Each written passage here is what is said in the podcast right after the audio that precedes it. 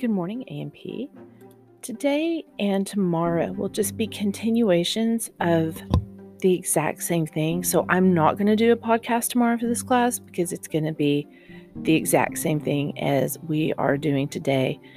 Um, we're going to continue to work on the muscle and skeletal co- coordination. That's the learning objective. That's what you'll see in Skyward, but it's also called Better Together. Um, yesterday, I had some great questions and different things that came up. So I kind of went in and modified the directions a little bit and added to that, as I always do, because y'all always um, just have great feedback on that. And a couple things I wanted to point out. First thing, you don't have to name your project Better Together. You can name it whatever you would like. Um, when you turn it in, it will be in that Better Together little assignment place, if you will. So that's how I'll know. So name it whatever you want.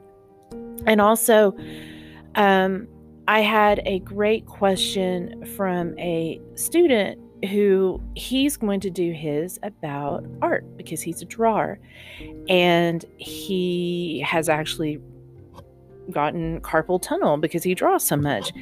And so that prompted us to talk and realize well, wait a minute, if this is digital, this may not be the best sort of outlet for you to be able to do what you're most inclined naturally to do. So, um, and I should have said this from the beginning, but sometimes things just aren't that obvious when you're doing them. So, duh. Um, if you are someone who would rather do something on paper and you want to just draw or whatever, that's totally fine. You do what you want. All I need you to do is take a picture um, and submit that as a PDF. Okay.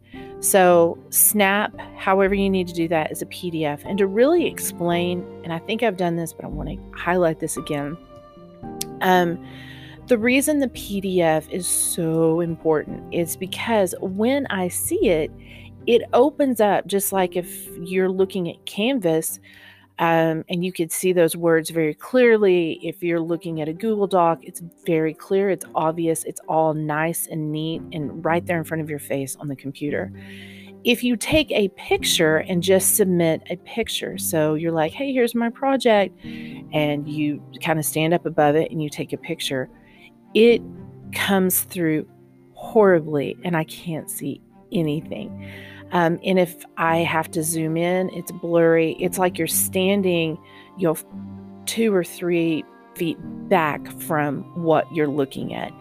And so I promise it's not me just being pesky and picky about the type of format. It really is for my ability to be able to read it. And so that's why the PDF, it just scans it. There's something about converting it to a PDF I actually ended up, if you have an iPhone, if you're still struggling with this, um, I personally, because I've had to do some PDFs myself, I'm looking on my phone right now. I think it's Adobe Scan, and that seems to be um, a free app that I've used a few times myself, and it has absolutely not um, cost me any money at all. And that has worked. Yeah, it's Adobe Scan, and that allows you to email it, to save it. It it's worked really well for me. So if you um, you can do the trick through your iPhone through notes and all of that, but um, Adobe Scan is what I use too, and that's just worked really well for me too. So, all right. So, like I said, um, unless there's any major changes, there will not be a podcast tomorrow just because um, everything's going to be the same. You will have a PLW tomorrow, a really important philosophical question. And I say that with sarcasm. So, all right, guys, continue to email me when you have questions. Thank you and have a great day.